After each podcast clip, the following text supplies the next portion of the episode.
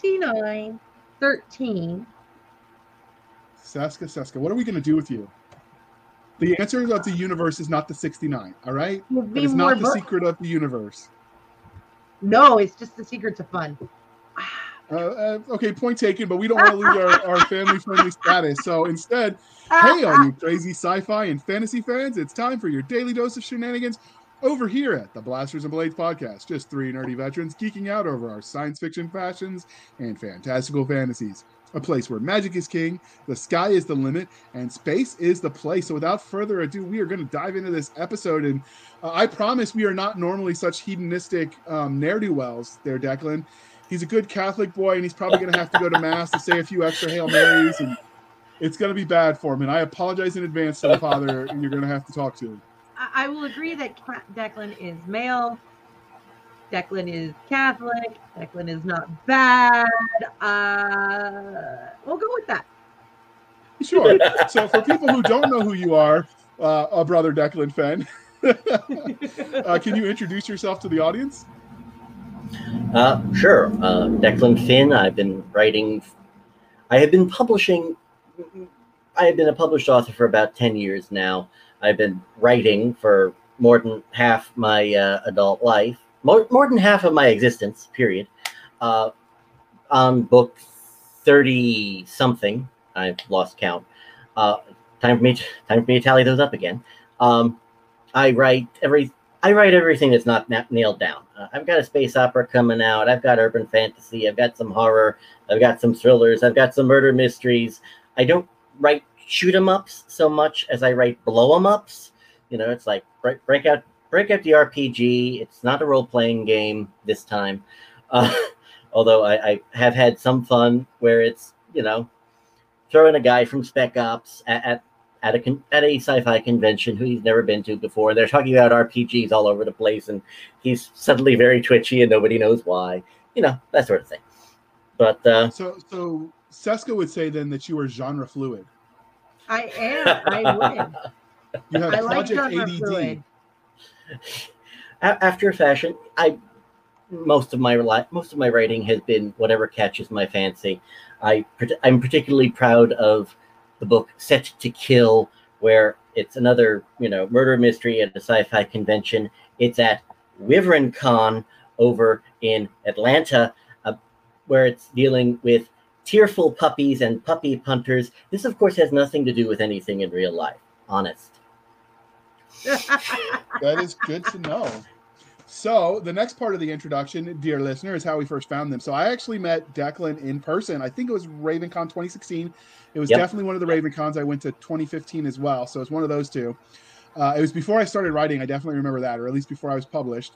And I do remember what stood out was this very bright coat. I don't remember what color it is on account of being colorblind. Yellow. It's yellow. Oh, I thought it might be orange, but I wasn't sure. No, yes. It's like highlighter yellow. Okay. I don't know why it looked orange to me, but whatevs. Could have been the lighting. We'll blame the lighting. Definitely not the colorblindness. Sure. So Seska, what bar did you meet him at? I mean, it was confession, right? Because he's a good Catholic boy. He may be a good Catholic boy, but I'm a great pagan girl, woman. So, you know, that probably wasn't confession. I think actually the first time... I don't know if I met you at Liberty Con in 2018 or if it's I put you on a panel and you walked up to me afterwards and you went, well, that was fun, but why was I on this? And I was like, well, because I put it up as a Facebook thing and you thought it was cool and you commented and there was all this stream of these comments of you talking with people about it. So I figured you'd make a good panelist for it. Oh, okay. No, actually, that was Dragon Con with... contemporary, looking at the classic sci-fi. It was the instance panel where we looked at classic literature as it was presented, and dealing with kind of the fact that some of these things that were novelty items back in the day of like really like Heinlein putting women as female officers was really avant-garde at the time, but kind of how he did it now we look at it as sexist. Well, you know, it's great that we've evolved past this, but it doesn't discount what he did. It doesn't make what he did sexist.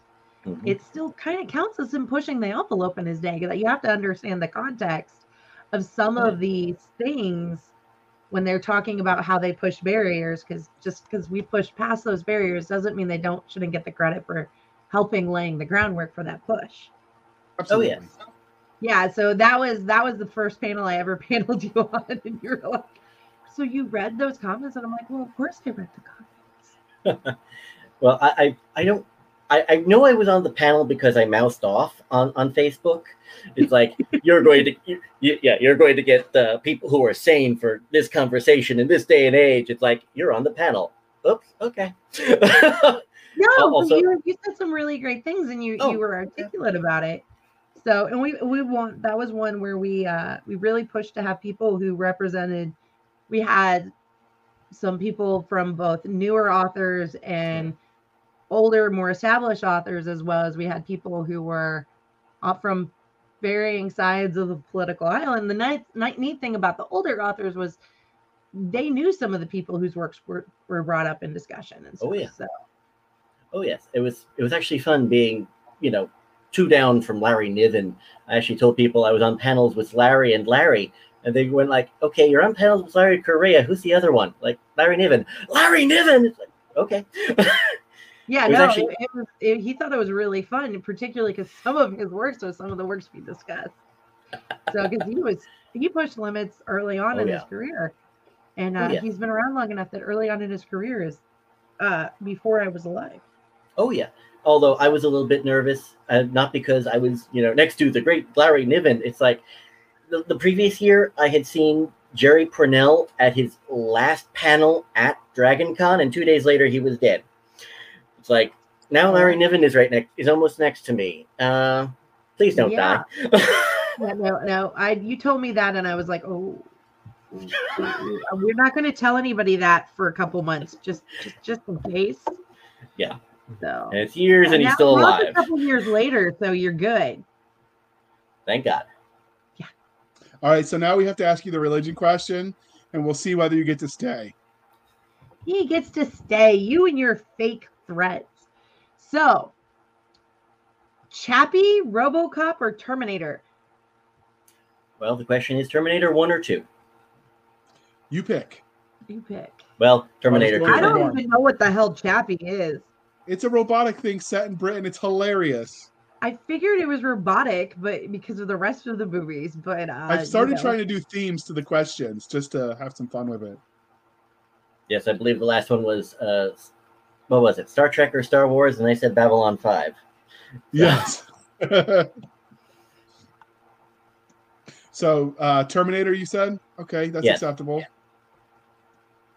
Thank you. All right, Doc. Now you get to ask him the next one. This one he might have some serious opinions on. Underworld, Blade, or Van Helsing? See, now he's actually thinking about it. It's like, well, which one do I hate less, really? I loved Blade. No, let's go with Blade because that was at least fun. Underworld took itself way too seriously, and it's like, wow, I saw this movie. It was called The Matrix, wasn't it? Granted, the Matrix version of urban fantasy. I will give you that one. Pretty much. Although I will agree with friends of mine who enjoy it because it's Kate Beckinsale in tight leather. Personally, that's not enough.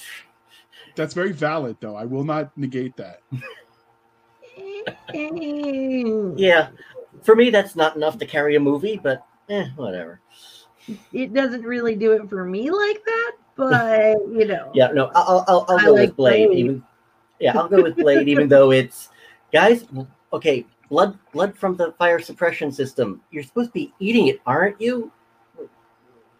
Yeah, that seems kind of wasteful to me, but it's like okay, raves with chocolate from the ceiling for humans. It's like no, that's just messy. It's like.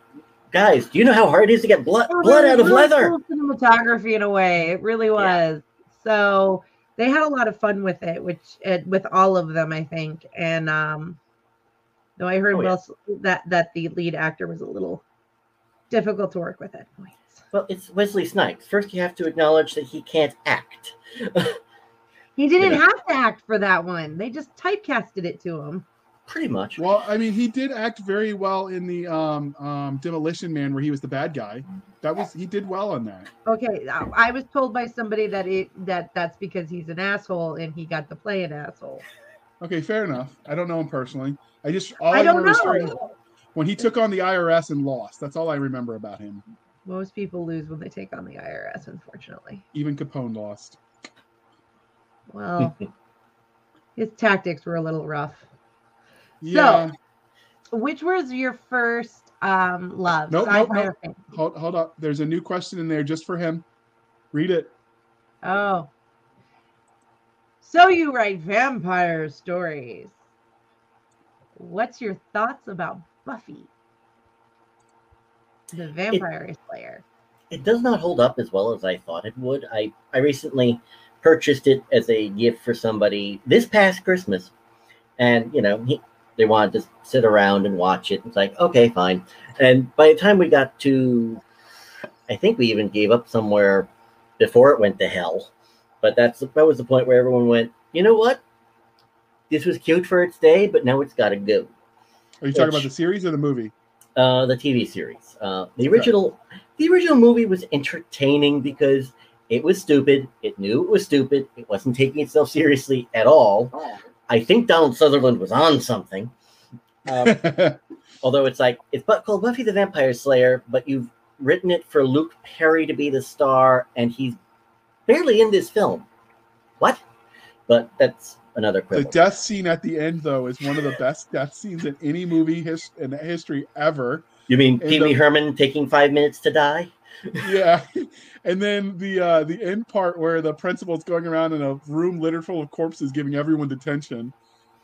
That's classic. Unfortunately, that's almost stupid enough for me to believe. Yeah. Probably, given what we've seen recently, but we're not here to talk politics. So, no, I'm just talking about. Oh no, I'm talking about real life in general. I mean, okay, have you ever heard of a TV show called Barney Miller? It was a cop show centered around comedy in the 70s. Yeah. I've heard of it. In the 80s, TV Guide, if that's even still a thing, went around and polled police officers for what was the most realistic TV show.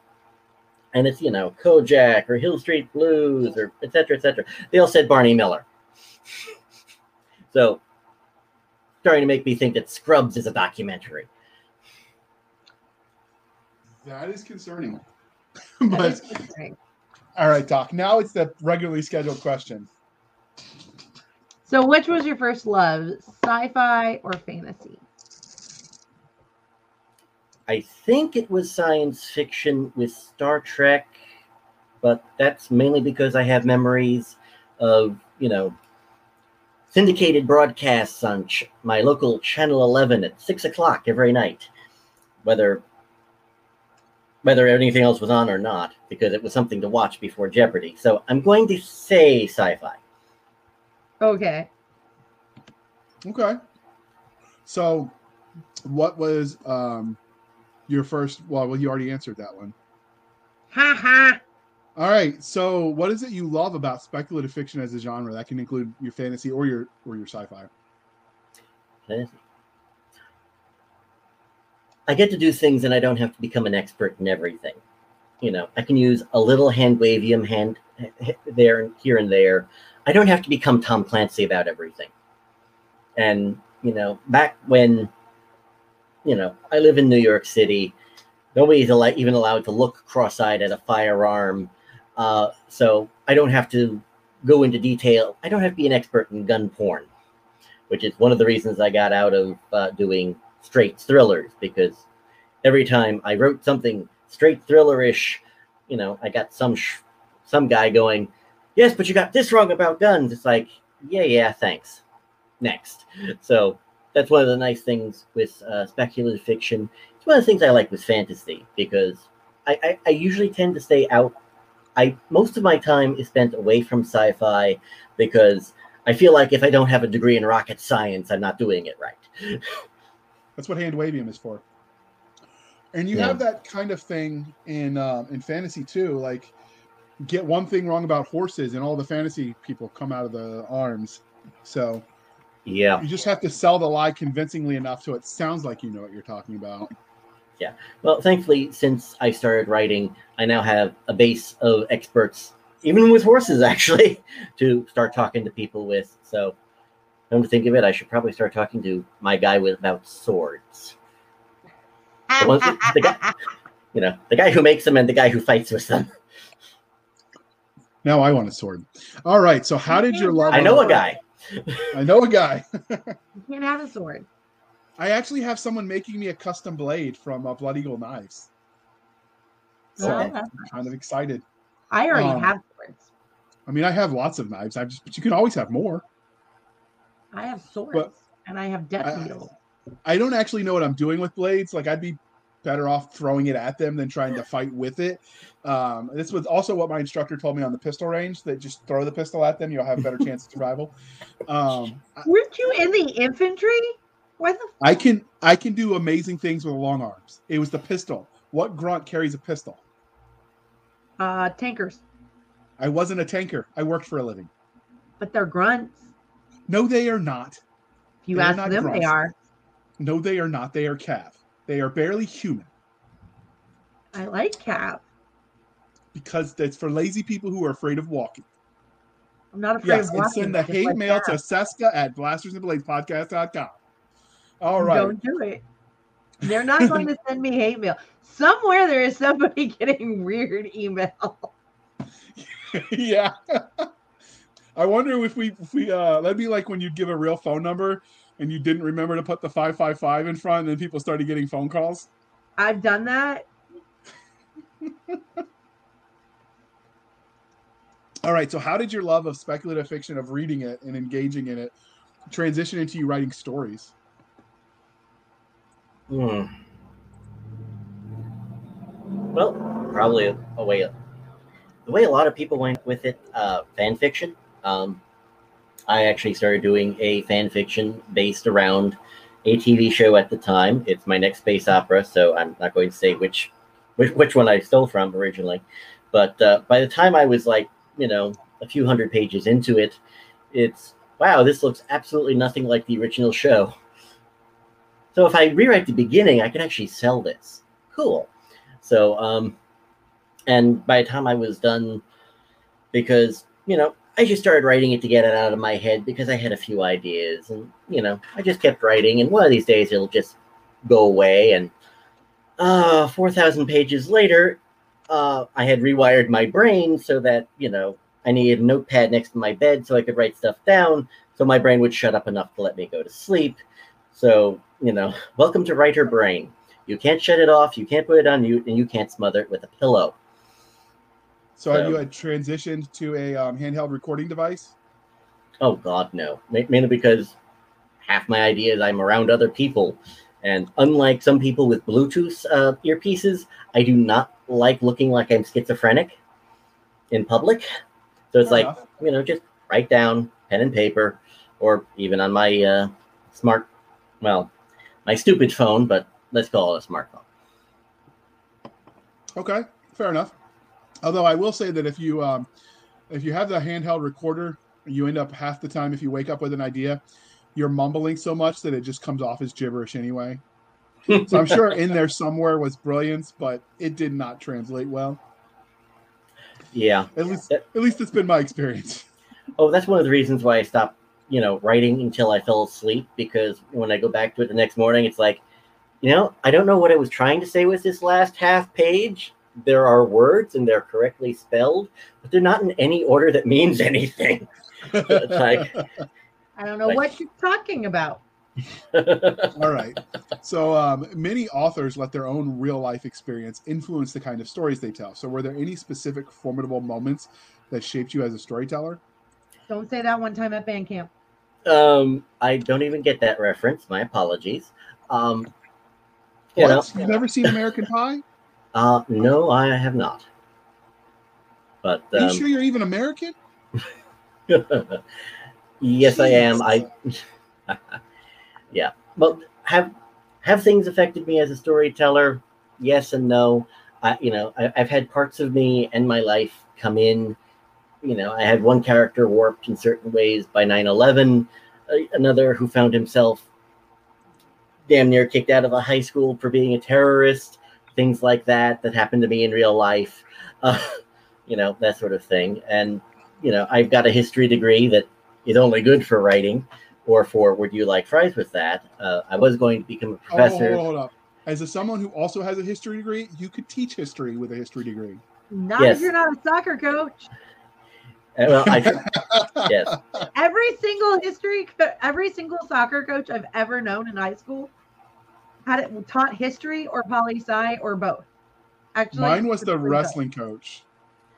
Yeah. Well, in my case, I was going for my PhD, and then I ran into, wow, my original college was largely apolitical, and then I went to a Jesuit high school in the Bronx that shall remain nameless, Fordham, and discovered, wow, you guys are a bunch of super psycho-political hacks. You're not professors. You know, I'd like to learn history, please. So that was a little bit of a bust. But, you know, but I've taken my history degree. I've used it to write close to a dozen novels now between my thriller series, which was, you know, basically me being pissed off at Dan Brown because, you know, I'm a historian who was reading Dan Brown. It's like, I'm going to hurt you now. And then I do, you know, now I use my history degree for The Secret History of Vampires. Well, yeah. Fair enough. So right. Transitioning a little bit off of your storyteller theme, but we have the fan questions. Have you had any cool fan art or someone cosplay one of your vampires before? Yes, I've had fan art. One who went from doing fan art to designing my covers. Oh, cool. Yes, if you look at the last batch of the Vampire series, Love at First Bite, the self-published covers were done by a fan who really enjoyed the series. And I have fan art by, well, I married her. So that happened. Is that how you cheated? Is that how you cheated so you could get a discount on the art costs? Keeping the budget low? I don't know. Vanessa's kind of a shark, man. She can drive a hard bargain. Wait, you still have to pay her?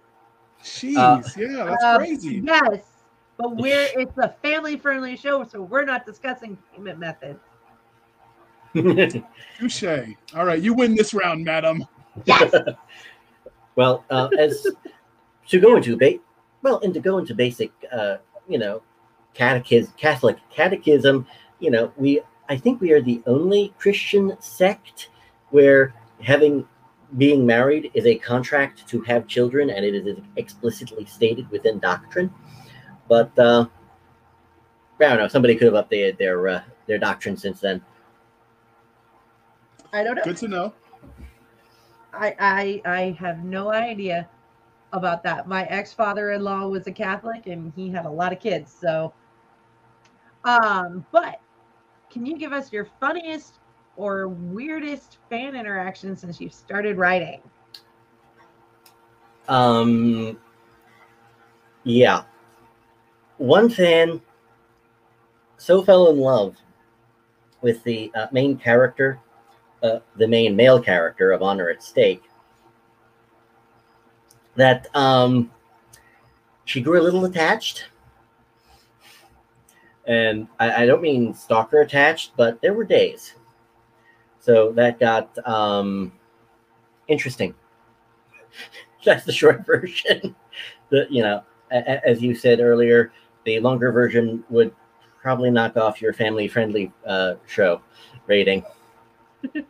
We try to do that because that way, you know, we can monetize it. We can keep the lights on. But can you give us just the highlight reel of the Declan Finn author catalog? Oh, let's see. All right, 30 books, 30 seconds. No, well, there's obviously the Love at First Bite quartet. I have a series called St. Tommy NYPD, which is urban fantasy, action, horror, that sort of thing. I've got two books that are set at a, that are murder mysteries at a sci-fi convention. One was called It Was Only on Stun. You know, then Set to Kill, which I mentioned earlier, set at WyvernCon. Yes, with both sets of puppies fighting over the Hubble Awards. Honestly, no relation to anything in real life. My Pious Trilogy, which is 5 books long. It's 3 books of plot, 1 book of anthology, and 1 book of footnotes, because, again, history degree. There was one of my more recent ones is Clerical Error, which is a historical novel set in 1975 Brooklyn, where a college professor gets hijacked by a priest friend of his to be assistant pastor in, you know, darkest Brooklyn. And this just happened to the exact same situation happened to my father back in 1975, which was entertaining. And of course, I've got a series of thrillers, which one is called Two Secret Service. The other is Dances with Werewolves. It's basically my version of Live and Let Die, only with more gunfights and more places to go to, really. Yeah, I think that's a good chunk of the reel. So today we're here to talk about Honor at Stake, which is the first of your Love at First Bite series. Where did you get the original premise? Too much huffing New York air, being a Yankee, the subway, psychedelics, a Ouija board?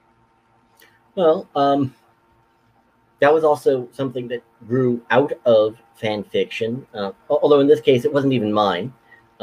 My sister was writing fan fiction for a TV show at the time that has already been brought up. And, you know, I took one look at it and went, you know what, move over. We can do better, because I'd already written like 10 books by then.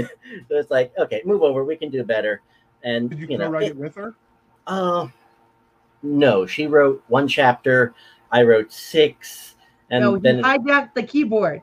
I hijacked the keyboard. I hijacked the story. I hijacked the characters. So you're a brother.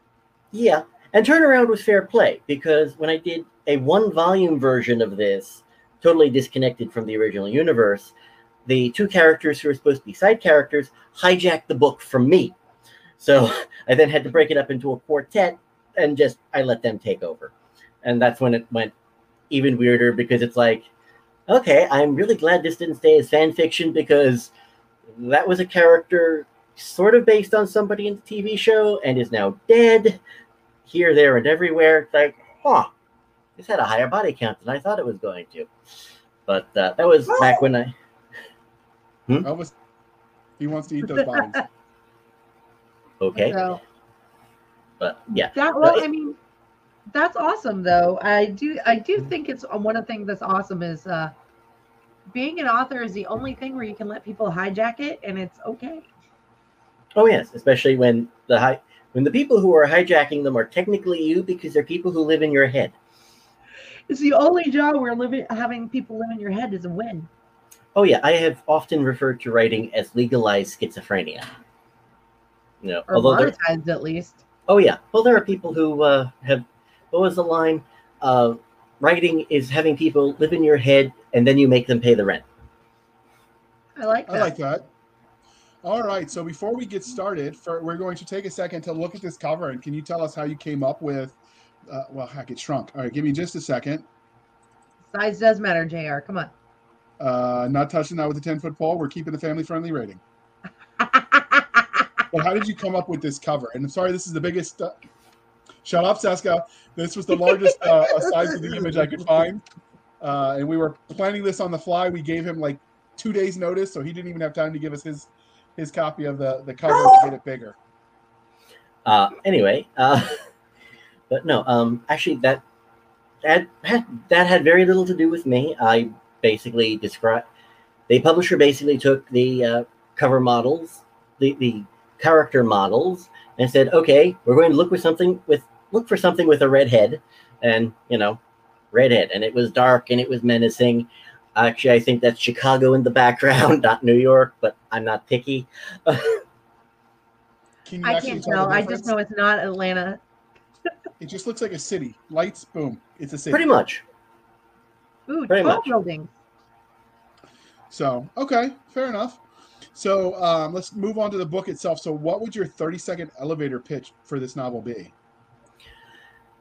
A homicidal, bloodthirsty monster meets a vampire in college. They meet. They come.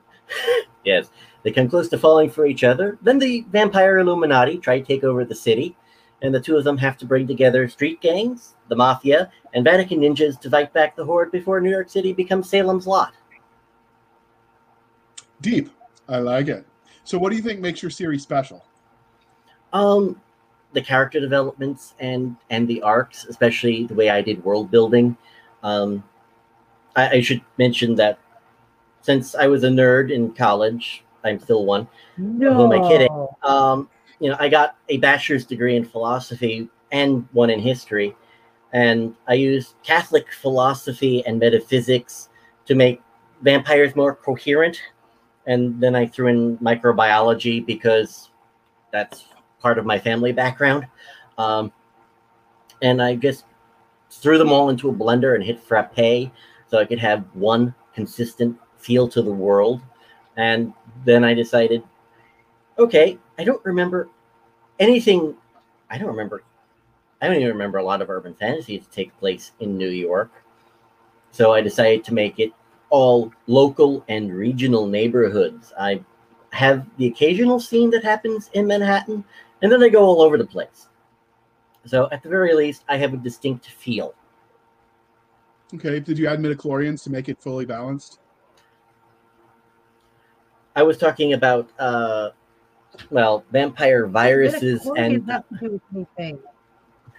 It's a joke. It's a Star Wars reference. He caught it. That's why he smirked. Yeah, well, he... I thought it was. I just wondered why you tossed it out there. Because I was actually talking about biology to make it work. Yeah, I was actually... Well, it's funny because I actually referenced mitochondrial DNA. So you say midichlorians, and all I could think is, yeah, that's probably what George Lucas stole. It's like, wait, mitochondria? What? I'm pretty sure that that's what he was trying for. Oh, yeah. It's like he heard, you know, somebody said mitochondria. He wrote it down wrong. Congratulations. You now have, you know. Maybe. That's maybe giving him too much credit. But he made a lot of money, so he can't be too far off. So this is normally Doc's favorite question, but I stole it from her. So what tropes do you feel like Love at First Bite series? Wait. You're supposed to call it the tropolicious question. Come on. That just sounds too... Say the word. What tropes do you feel like Honor at Stake hits the best? The tropolicious question there. You feel better? Yes, I do. What tropes I hit best? I don't know. Vampire romance? I don't know. No, I seriously try to actually... I don't try to subvert expectations because, one, I hate that phrase. Although I will say that I do spend some time with my characters dissecting some certain vampire fiction. I do make fun a little bit of Anne Rice. And this book, Honor at Stake, has gone through a publisher, self-publishing, and my current publisher, Silver Empire. My first publisher had a choice of 4 taglines to choose from. You know, it's like, and I put one in the, I put my favorite one in the middle, and that's the one they picked because it was "Welcome to New York City, where vampires do not sparkle, they burn." So I have more fun making fun of tropes than anything else. That is fair. So the anti-trope, pretty much. Look, I've got a vampire whose daily dose of blood comes from the chalice at mass. Oh, do you get hate mail from like the Illuminati and the Catholic Church? Not for this one, and no, I have not gotten any hate mail on this entire series. Actually, most people. This implies you have gotten hate mail from other series. Oh yeah, oh yeah. Especially the people who tried to tell me that you used MS-13. The street gang whose motto is rape, control, kill. I used MS-13 as a bad guy, even a side villain, a random encounter in one novel. And somebody told me that I was a white nations list. Not nationalist, a white nations list, because they couldn't spell. The nice thing about one-star reviews is all the people who are totally bloody illiterate. Fair. Well, all right. Well, that's interesting. Which you eschew the trope. One second, since you eschew the trope, what subgenres do you feel this story fits best into? Urban fantasy, action, horror, maybe vampire romance. Although, in this case, the love story takes place over the course of all four books. So it's a slow burn romance, then. Oh yeah. Mainly because I hate books where they meet, they fall in love, they're falling to bed all within 48 hours or less. It's like, have you guys been in a relationship? No, well, but I mean, it sounds like they definitely know con romance. Well, in their defense, like sometimes when you live hard and you know you'll die young, things happen quicker. That's what I'm saying. It happened a lot in the Army. I knew a guy that went to a bar and married the stripper, convinced it was love, and he was different. So, I mean, stuff happens fast sometimes. That's all I'm saying. Okay. And they're still married 23 years later. Nice. If you can make it work, good. More power to them. Some people really do get that lucky. Some people don't. That's okay. That's why we have romance. So, can you tell us a bit about the main character? Oh, yeah. Well, I've got two main characters because I wanted to balance my male and female leads perfectly. The vampire is 120 years old, and I basically made sure to do some nail sketches of the biography for all 100 years, where, yeah, was not an operative during World War I, was a spy during World War II, then got drafted into the OSS and the CIA, and, you know, got kicked out in the 90s for budget cuts. And the human, well, he was on a date one night. Some meth head tried to pull a knife on them, and my human character took the knife away and proceeded to feed it back to the mugger and found, gee, killing people can be fun. And scares the crap out of everyone.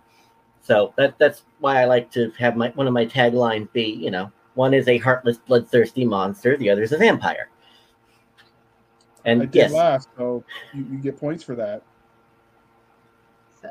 Well, it helps when you steal it from a lawyer joke. This is fair. So, can you tell us about any secondary characters that were especially memorable that you want to mention, or just more about your dynamic duo? My secondary characters. It's actually kind of funny because this is the last series that I pantsed my way through. Silver Empire asked that for my other books, I outline and I cut down how many characters I had because all my characters have this tendency to take over the book. How did that happen? Because the problem is you get reviewers going, there are too many characters. I got lost. It's like, all right, fine. You guys can keep track of the entire cast of Lord of the Rings, but you can't keep track of these five people. Fine. Yeah, there aren't that many characters in Lord of the Rings. Yeah. I'm sorry, say that again? I said there aren't that many characters in Lord of the Rings. Yeah, well, I suspect some of the people who write my reviews do not read Lord of the Rings. But, I actually had a lot of fun where one character was, I actually modeled a bit on Billy Piper from Doctor Who, where I made her the head of the New York City Vampire Association because bureaucracy is everywhere. I had one mobster who just went by Enrico, and he thought, you know, he modeled himself on Michael Corleone, and he obviously saw The Godfather too many times because the lapels were, like, you know, as wide as his shoulders.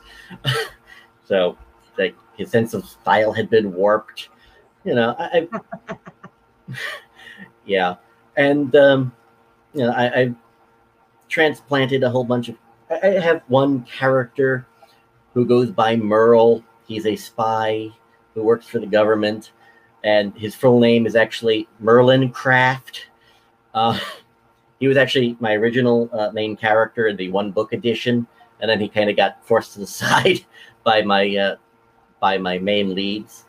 So yeah, I've got a whole bunch of people, including one character who I refer to as the Weir Puppy.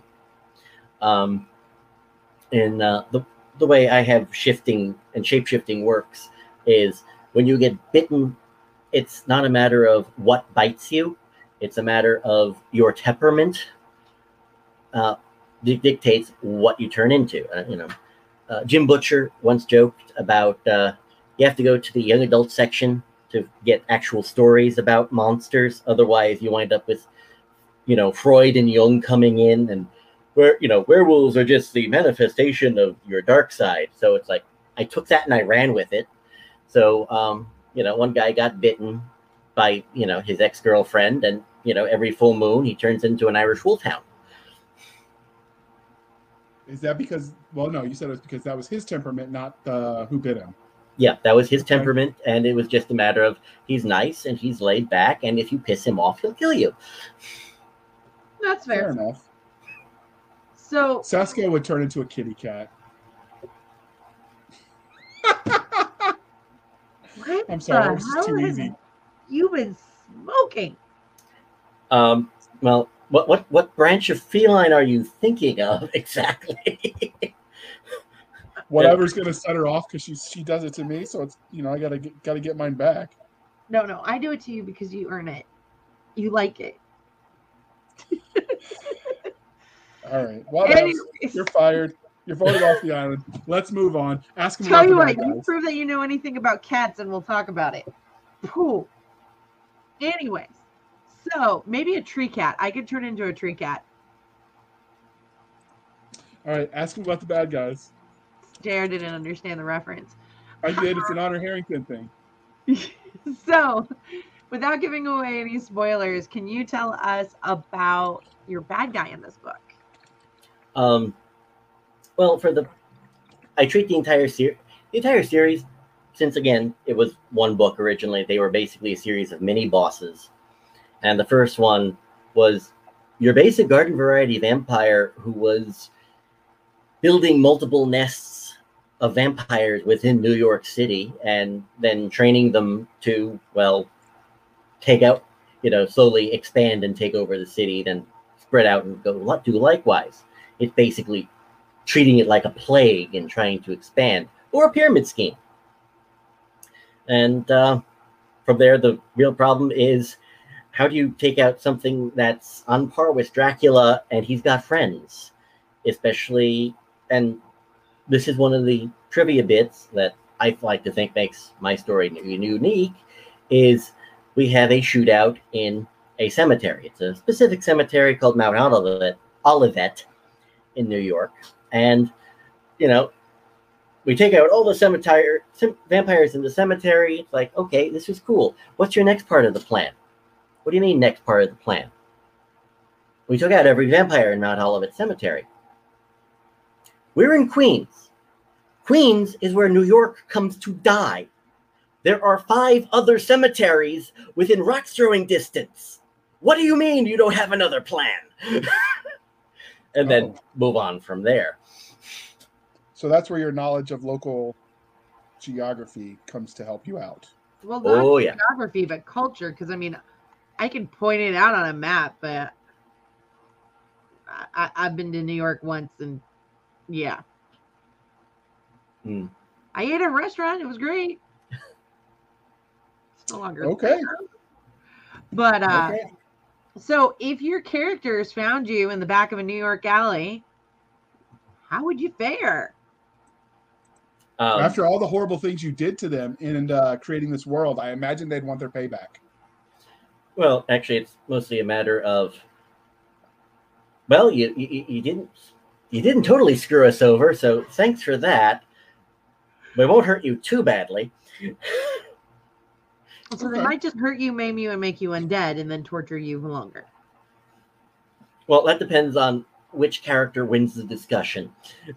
One is nicer than the other. Fair enough. So one of the things that urban fantasy, I feel like, it needs to address for or account for in modern literature is the fact that technology is so ubiquitous that it would make constantly rebranding yourself and blending in and hiding in the shadows difficult. So in your world, are the vampires hidden or are they out in public? They are hidden, but it's on par with, well, let's call it on par with Larry Correa's Monster Hunters, because yes, there are certain sections of the planet that know the supernatural exists, you know. How many bodies can drop in New York City before, you know, some homicide detective goes, gee, these look like vampire bites. We either have a serial killer or vampires. And since all these attacks happened at the same time at different points in the city, I'm guessing vampires. Or, you know, gee, how many veterans would walk into a monster den by accident and then have to shoot their way out, that sort of thing. Heck, I even wound up having vampires in Afghanistan. That's going to look odd retroactively, but yeah. So do you account for technology then and how they're able to hide, like with identities? Oh yes, a lot of it is going to end up being multiple identities over time. They are very, very familiar with fraudulent paperwork, especially the ones who have done their time within CIA, OSS, that sort of thing, where it's like, yes, we know how to do fake documents and do them repeatedly in different ways. Especially when you have these wonderful things called hair dyes. And, you know, there are enough different ways to shape your face with modern technology. One thing that comes to mind is a CIA disguise kit called the Dagger System that Antonio Mendez talked about in his book, Spy Dust or Master of Disguise. I forget which one. Antonio Mendez was the guy they based the movie Argo on. Okay. So there are a whole bunch of ways to do that in modern times. Well, then how do you account for DNA and fingerprinting? Well, the usual answer is try not to leave any behind. Well, vampires aren't going to bleed a whole hell of a lot. Actually, the real problem, especially in terms of DNA and microbiology, is, you know, the way I have it is the vampire virus occurs in saliva, and, you know, if a little bit of the virus gets into the victim, the virus actually strengthens the victim enough to survive the blood loss, assuming you're not draining them dry. And that, you know, that pumps up the victim a little bit so that, you know, you don't thin out the herd too much. So that helps if everybody's nice, calm, relaxed, and plays by the rules, because even if you are Jack the Ripper turned serial killer, the last thing you want to do is make vampires well-known. Because that's when everybody just starts going to church and carry crucifixes for a living, in day and night. So in your universe, do the crucifixes have an effect? Yes, with or without faith, mainly because, I'm sorry, if you're waving a crucifix at a vampire, you have faith, even if it's only in the piece of wood or metal in your hand, which is one of the things that drove me nuts about people who say, oh, it's a matter of your faith. Like, yes, because God exists only if you believe in him, right? Please. Okay, so I'm guessing then by that answer, then you sometimes factor in theological discussions into this universe? I have some theological discussions, and I have one character make a point of throwing Stars of David. Oh, okay. That's unique. I try. So when you're writing these characters, do you have a favorite character archetype you use? Do you just sort of write them and let it naturally happen and not consider, much like with tropes, consider that kind of stuff until the book is done? No, with this one, again, since I was basing it off, doing it by the seat of my pants, it's like, you know, okay, I know I need a mob guy. This is the actor I'm going to cast him with. And then we're going to just keep writing and see how he develops. And, you know, yeah, I wound up with casting one vampire who, you know, in real life used to be a historical figure who was an IRA gunman. And it's like, okay, that was unexpected. Oh, yeah, that would do it. All right, so this is where we let you give us a sneak peek at how the sausage was made. So were there any cool scenes or ideas that you had to cut from this book that would be cool to talk about? Because some authors, especially pantsers, tend to find, I wrote all this cool stuff and I can't use it. In this case, it was the exact opposite. I had to expand from one book into four. And when the expansion was when everything just went off the rails, because it's like, okay, and, you know, I'm just going along. One of the later books, I have a vampire assassin who's 1,000 years old, and her idea of getting a minion is, you know, Russian spec ops, you know, still covered in tattoos. And it's like, okay, now we suddenly have a rocket-propelled grenade attack on a hospital. Huh, I didn't see that coming. So I actually wound up with more cool stuff just because I expanded it instead of cutting. Okay, that's cool. Yeah, I think that's awesome. So finally, what can you tell us about this this universe? In miniseries, the world where the story is told is as much a character as the protagonist or antagonist. We know this is set in modern times, just given what you said, but is there anything other than the vampire bit that that makes this unique, this world? Well, I tried to take everything with vampires and make them make sense. You know, throw in some metaphysics, throw in some history, throw in modern weaponry and, you know, little known facts about holy water, for example. Remember I mentioned my my father had been an assistant pastor in Brooklyn once, Bed-Stuy to be precise. And, you know, he had a little known fact of, even if you have 2 teaspoons of holy water in the bottom of the basin, you can just refill it with regular tap water, and it's all holy water according to catechism. So if you take a 50-gallon drum of holy water... That's not how solutions work. Sorry.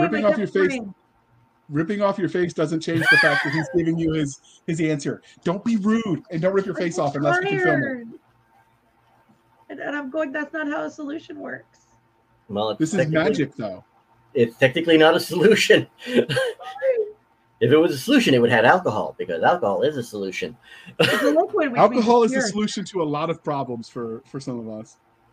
Mm-hmm. Yeah, just remember, in chemistry, alcohol is a solution. I don't know what you're talking about. Water is a liquid, which means it's pure, so we'll go for it. But so in catechism, and then in your world, because of that, they can take a 55-gallon drum, pour a teaspoon of holy water in it, and no, you bless the gallon, the drum of holy water, and then you run a fire hose through it, and congratulations, you're now spraying down every vampire with holy water from a fire hose. Because you're just running the water line straight through the drum. Ooh, that's so cool. Ain't it? I can dig it. So, okay. I don't even know if I answered your question. No, but it was kind of cool, so we'll take it. So, okay. So you know, so basically, you took the real world and then some of the lore, expanded it, and that's what makes it unique, is how you expanded the existing lore and tried to make it codified. Oh, yes.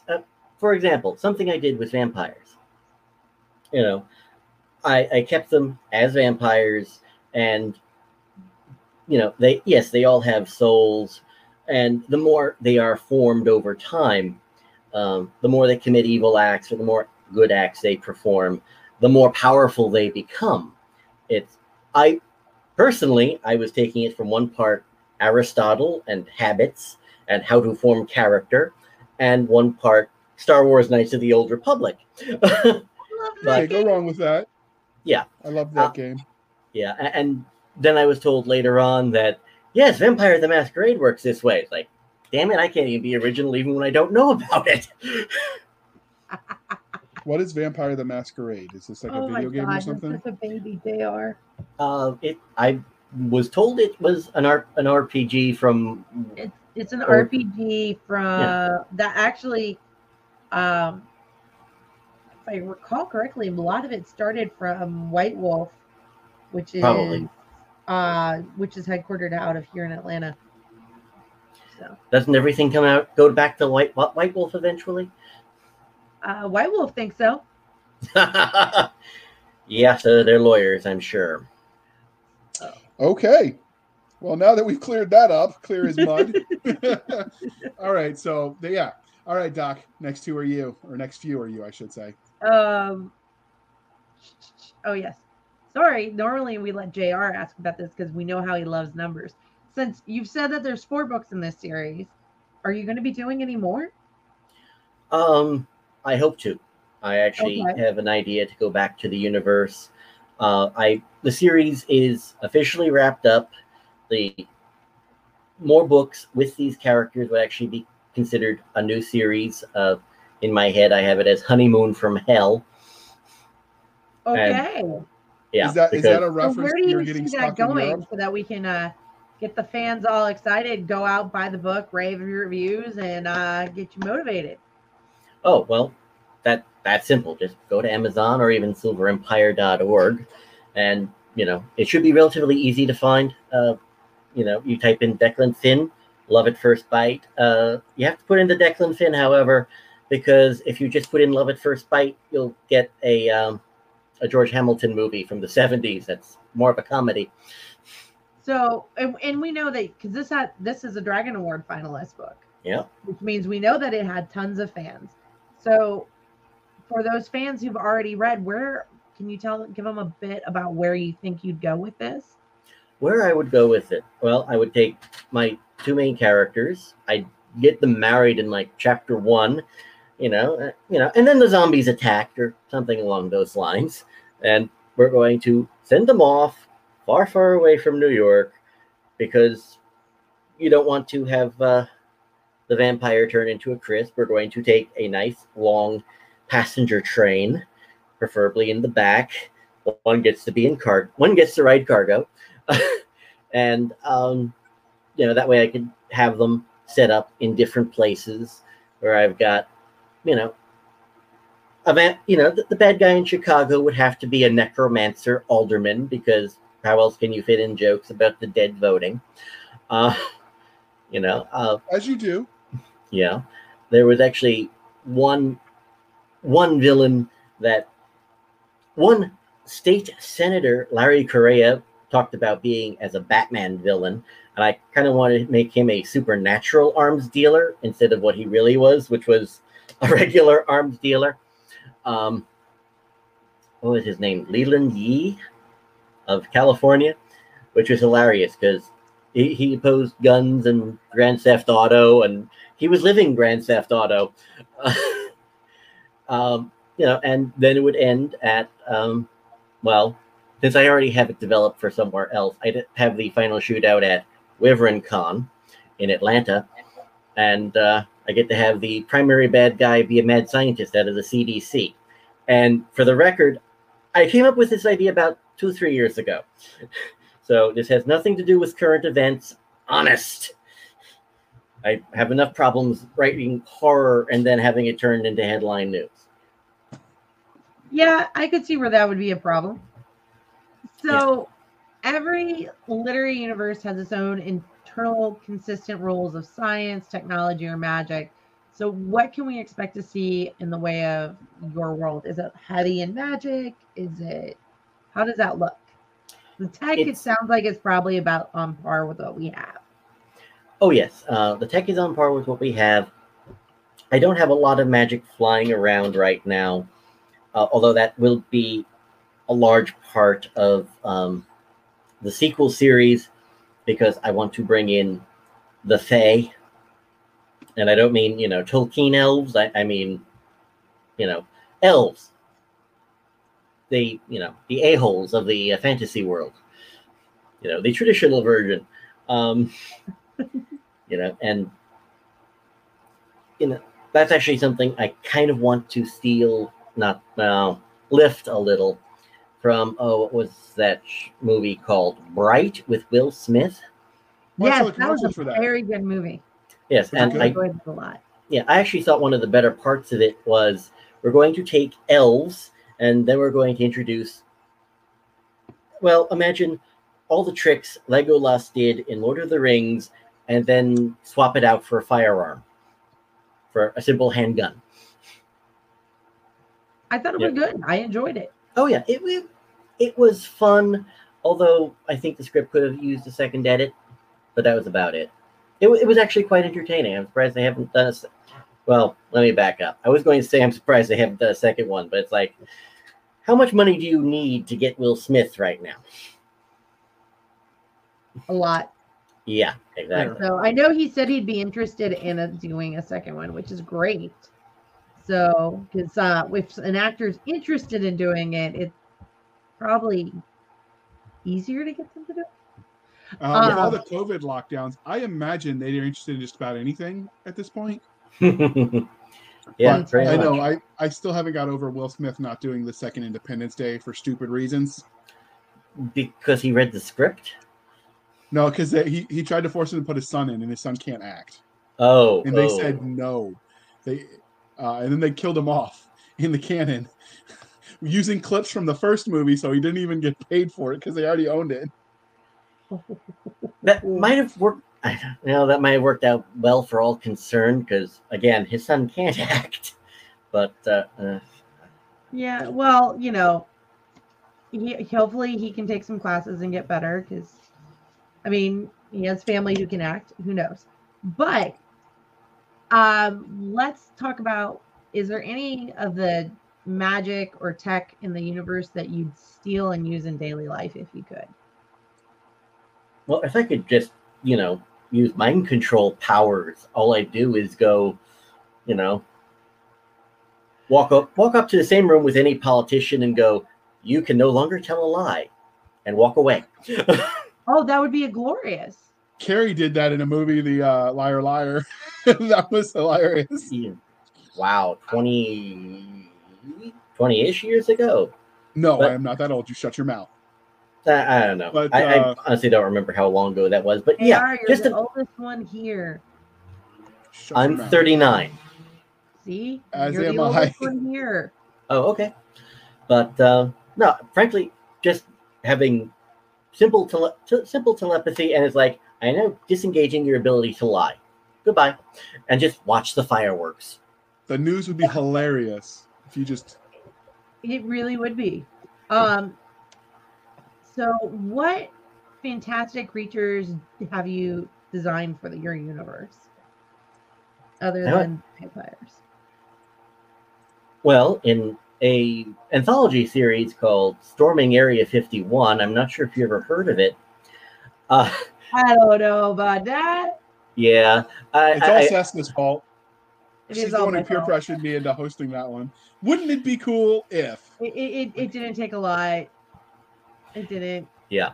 Well, I actually did a short story where I did the most fantasy monster creation because I created a sub-level to Area 51 that was below pretty much everything. And that's basically where the government stores all their miscellaneous supernatural garbage, where it's like, no, where most people are smart enough to not touch this stuff. Like, throw it in the vault, throw it under the vault, and throw away the key. And, I had, a dragon the size of about a cow. The research facility was overseen by a guy who was cursed, only he was, a panda in a lab coat. And I love that. Other than that story, when you go about, generally speaking, designing your fantastical creatures, do you let nature inspire you? Do you use your nightmares and your dreams? Are you pulling from, I don't know, accepted lore, D&D, monster manual? Like, how do you go about creating these fantastical creatures? The answer is yes, all of the above. Mostly what I've been doing has been either stuff from nature, because let's face it, all right, if you ever saw the classic sci-fi film Them, it was a film about giant ants. It's like, yeah, giant, you know, ants are scary. In fact, when they did the CGI for Ant-Man, they had to redesign ants to make them look cute and cuddly. Otherwise, everyone would be screaming in the theater. Ants are gross. So yeah, I take that on one end. And from the other end, I've been doing research into Eastern European folklore. Because, you know, unless you're playing or reading the series of The Witcher, you probably don't know. Most people don't usually know Eastern European monsters. And we won't even go into how many varieties of blood-drinking undead or demons there are. I looked it up once. I looked it up a few times while I was doing the vampire series, and it's like, oh my God, is there... We should be worried that there are... Almost every culture on Earth has some kind of blood-drinking monster in it that looks like a human being. This is unsettling, at the very least. You know, do you have a theory on why that's such a ubiquitous thing in cultures? No, I don't have a theory. I don't want to have a theory.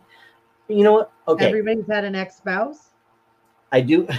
Actually, I do have a theory because, you know, people who bite, people who don't like bright shinies from reflections, people who don't like water, sounds like rabies. Yeah, I've heard that before. Yeah. So, and I've heard, honestly, I've heard worse theories.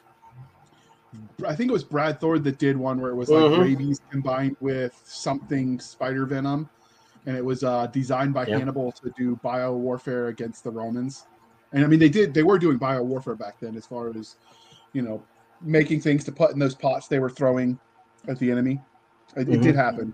They've actually found some of it, which was the inspiration for that book at Brad Thor. I just can't remember what it's called, where at one point the part of the Alp that had been frozen since Hannibal's time thawed enough that they found one of his elephants and some of the baggage train. And so they found some of the stuff in there, and it was unique combinations of nastiness. Yes, I do vaguely remember that one, although I kind of recently threw out the entire Brad Thor series after I read his most recent one or the one before that. Because he got weirdly obsessed with Russia after a while. It's like, you know what? I'm starting to realize your character, Scott Harvath, has no personal, emotional development or even character depth anymore. Goodbye. I think that's the danger when you get a series that's too long running. Yeah, it gets played out. I mean, look at when. Sherlock got that long running. There was a large gap before anybody came back and was interested again because it started to be derivative. So I think less a dig at Brad Thor, who's making way more money than all of us. Oh yeah. And more there's something to be said for, you know, rejuvenating ideas and broadening your horizons, I think. Yeah. Even if it's just a matter of go out and do something else for a change, then come back. Yeah. He was just going to keep the well flowing, so to speak. So well, all right, so we've been at it for an hour. The interview is clearly running down. We've asked all of our questions. But before we wrap this up, was there anything about Honor at Stake or the Love at First Bite series that we didn't ask that you wanted to tell us before we wrap this up? No, you've been very thorough.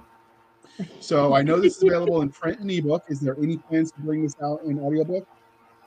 There are plans to bring it out in audiobook, although it's been... Everything has been put on hold in part because of, you know, the beer bug, the virus of unknown origin that you can't talk about anywhere. So that's put a hold on a lot of things, even one of the audio readers I wanted, although I've found another audio reader, and I just have to convince my publisher to hire Moira Grayland because she gives good voice work. And yeah, there are plans. And right now we've got paperback, ebook, hardcover, audiobook is the next step. And, you know, it's all going to depend on what happens first. My next urban fantasy novel or the audiobook for Honor at Stake. I honestly don't know which one comes next. Okay, so as we wrap this up, can you tell listeners how they can find you? And as usual, dear listener, these will all be in the show notes. If you just open them and look, you will see all the hard work we did. Yes, I can be contacted for any number of reasons at DeclanFinnInc@AOL.com. You can find me at DeclanFinn.substack. DeclanFinn.com is one of my blogs. Declan Finn Books on Twitter. Where else am I? Oh, I'm on MeWe. I'm on Gab. There aren't too many Declan Finns in captivity, so it shouldn't be too hard to find. I'm also on Parler on the occasions that I use it. It seems to have turned into a lot of spam in my threads anyway. I think that's every interesting social media known to man. I don't do Instagram because with my face, I don't do a lot of selfies. Yeah, I think that's about it. Okay, and you can find us at all the usual places, but I'm going to tell you twice anyway, in case you didn't hear me the first time. We have our website at anchor.fm/blasters-tack-and-tack-blades, anchor.fm/blasters-tack-and-tack-blades. We have Twitter at SF_fantasy_show, Sierra Foxtrot_fantasy_show, blastersandbladespodcast@gmail.com. If you prefer to send us long letters about your walks in the park, again, that's blastersandbladespodcast@gmail.com. If it gets too weird, I will forward it to Seska and make her sit through it. So, you know, challenge accepted, I guess. Hey, if it's interesting, we'll read it on an episode. This is also true. We have our Facebook group where all the shenanigans happen at Blasters and Facebook.com/groups/Blasters and Blades Podcast. Again, Facebook.com/groups/Blasters and Blades Podcast. You can support the show over at buymeacoffee.com/author JR Handley. Again, buymeacoffee.com/author JR Handley. And you can also support us over on anchor.fm/blasters-tack-and-tack-blades. You can do a one-time donation or a monthly recurring fee. I promise we will keep Doc Seska and Nick Garber duly intoxicated. They will drink until their liver surrenders. Never surrender. All right. As she guzzles that down, I'm not going to talk to her doctor about her problems. Doc, bring it home. Thank you for spending some of your precious time with us. For Nick Garber, Jay, and JR, I'm Seska. This was the Blasters and Blades podcast. We'll be back next time, where we'll discuss and indulge our love of nerd culture, cheesy jokes, things that go boom, picking on JR, and of course, magic and sci-fi. All right, JR, before we wrap this up, we have one question for the road. This is going to be an important question. It is for you, Declan. How do you feel about pineapples on pizza? Declan, say yes. Say yes. Oh my God, we've had a heathen here the whole time? No. Yes! The term abomination comes to mind. Oh, but, I like him. Catholic. Shush. Oh, trust me. My mother's family comes from Sicily. Trust me. Don't bring up pineapples on pizza. She might have hidden razor blades on her. Oh, I'm not going to mess with an angry Italian woman, especially an Italian. I know better. Note, we'll end it.